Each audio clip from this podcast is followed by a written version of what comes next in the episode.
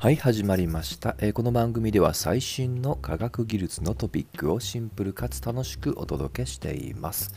えー、今日のテーマは前澤月旅行メンバーの発表とスターシップの今と題してお届けをしたいと思います、えー、つい先日とうとうねあの前澤友作さんの、え月周回旅行の、まあ、同乗者いわゆるクルーの発表が行われました。はい、もうね、公開サイトも出て、各メンバー合わせて予備入れて10名になりますね。これらのどういった方なのかっていうのもね、発表されています。まあ、予備ていましたけど、基本的には、えー、8名が、まあ、乗り、あとは、まあ、バックアップ、つまり、ね、例えば体調不良とかで乗れない時のために2人、まあ、あの予備の方もいると。で今回日本人はその予備から1名だけ、えー、みゆさんというねこれダンサーの方が選ばれています。その他は、えー、日本パッと見る感じでは日本人以外の国籍の方々ですね。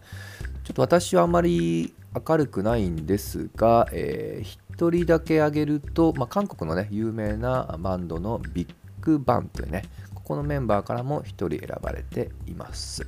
はい。で、えー、まあ、そもそもなんですけど、あそういえばっていうね思った方もいると思うのでそもそもね前澤さんの月の計画のねちょっと復習とでそれを打ち上げるロケットについて今日は、えー、現状をお話ししてみたいと思います。えまず月に行くぞっていうね発表したのは2018年なんですね。もう4年経つんですね。あの私今でも覚えてるのがこれあのイーロンもね自分のツイッターでつぶやいた時の画像に載せてましたけど、えー、前澤さんを肩車してたのをね、えー、結構今でもそのシーンだけ覚えていますね。はい。で、えー、その時に、えー、若干そこからね、えー、1年以上確か経った気もします。おそらくね、もしかしたらね、水面下ではもう募集開始したかもしれませんけど、あの、まあ、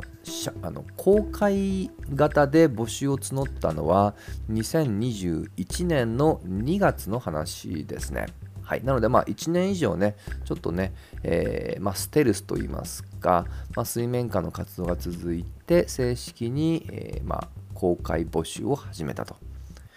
で今回、まあ、もう8人プラス2名に選ばれたわけですけど、えー、一応その公開サイトによるとなんと募集して募集してきた数が100万人を超えてたそうです。はい。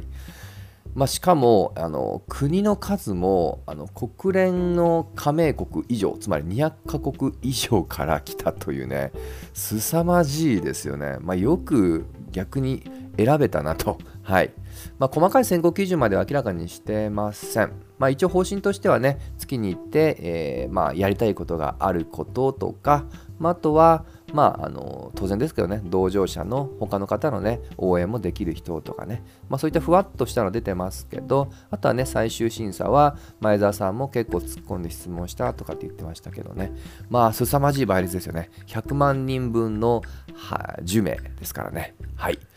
で、えー、ここからはあのこの彼らをね連れていくそもそもその月旅行のちょっとね、えー、ロケット。はいこれあの今も実はまだ開発は続いてますがイーロン・マスク率いるスペース X の次世代宇宙船スターシップによって打ち上げられる予定です。はい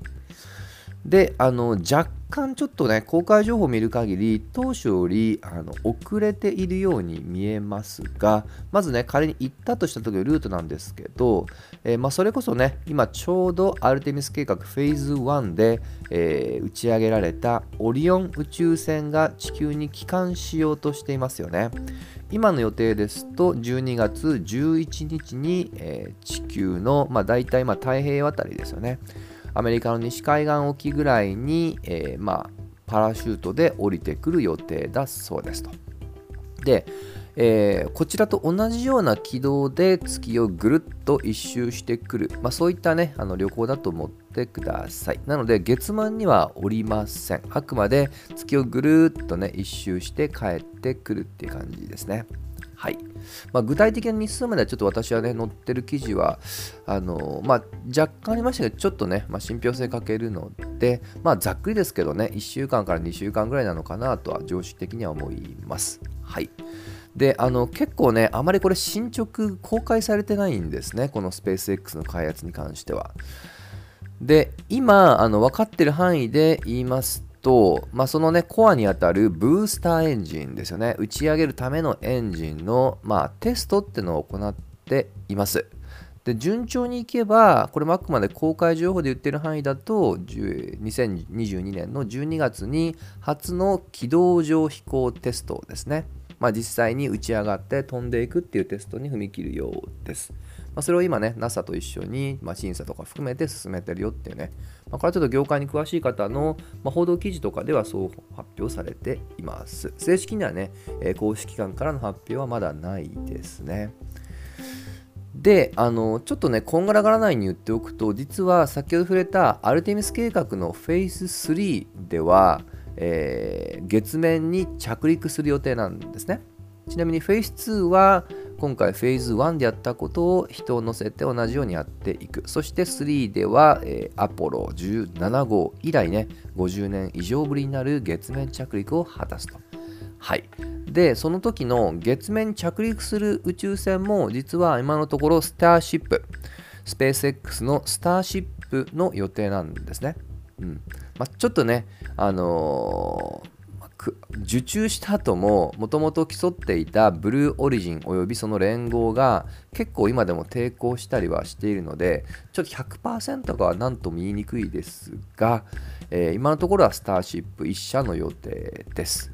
でこれとじゃあこの月軌道の旅行って同じなんですか？というとあの、まあ、名前は同じなんですけどもこれも、まあ、関係者の報道によると目的が違うので、えー、基本的には開発は独立して行っている可能性が高いっていう言い回しをしています。まあ普通だそれがそうだと思いますよね。月を一周回るのとやっぱり降りるっていう宇宙船っていうのはねやっぱり違ってくると思いますので、まあ、それはそうなのかなと思います。まあ、なので一旦はね同じ会社同じ船ですけど、まあ、別物として時間軸は見ててもいいのかなと思います。はい。で、実はまだあの、アルテミスはね、今回1がもうすぐ無事、まあ、成功するんじゃないかと言われています。で、これについてはまだ1回目のね、まあ、成功自身がこれからなので、えー、早ければ2023年に1回目の月周回旅行、これを今回前澤さんがもう貸し切りで買い取りました。ね、でその選考が終わったと。で実はですね、あまり報道されてませんけどもね、2回目のミッションも実は募集を開始していて、つい最近、そのうち2人がね、もうサインしたよというね、記事も載っていました。で2人のうち、まあ、両方とも当然ですけどね、まあ、お金を持ってる方々ではありますと。まあ、これはの観測ですけど、大体数十億ぐらいは、まあ、数十億円は、まあ、1人当たりかかるだろうとは言われています。はい。で、この2人なんですけど、1人は実は結構有名人です。はい、でこの方は、えー、デニス・チトーさんという方ですね、まあ、ちょっと宇宙業界知らない人には多分初耳だと思います。実はこの方、歴史上初めて、えー、自費で国際宇宙ステーション、いわゆる ISS の宇宙旅行を実現した方ですね。まあ、この方が今のとこ民間としてはパイオニアになります。もうこれあの2000年になった頃なので、もう20年以上前ですね。はい、大体21世紀になったなる前後ぐらいにこの方が、えー、初めて民間として自費で行きましたと。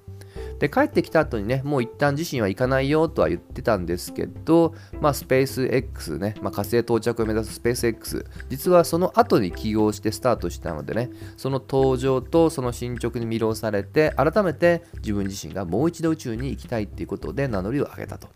ちなみに今、2022年現在、82歳になります。すごいバイタリティですよね。はい。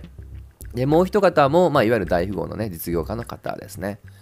まあ、といったように、すでに1回目だけではなく、2回目の、えー、まあ、あの上まあ、上院もね、続々と決まりつつあります。ただし繰り返ですけど、まだ時期はね、決まっておりませんので、まずはね、2回目の前に、えー、初回にあたる1回目のね、この前澤さん含むね、10名のクルーの方々が、まあ、ちょっとね、バックアップは置いといても、無事ね、打ち上がって、それぞれの、えー、個人的なね、思いも含めた目的を達成されることを心より願って終わりにしたいと思います。また次回一緒に楽しみましょう。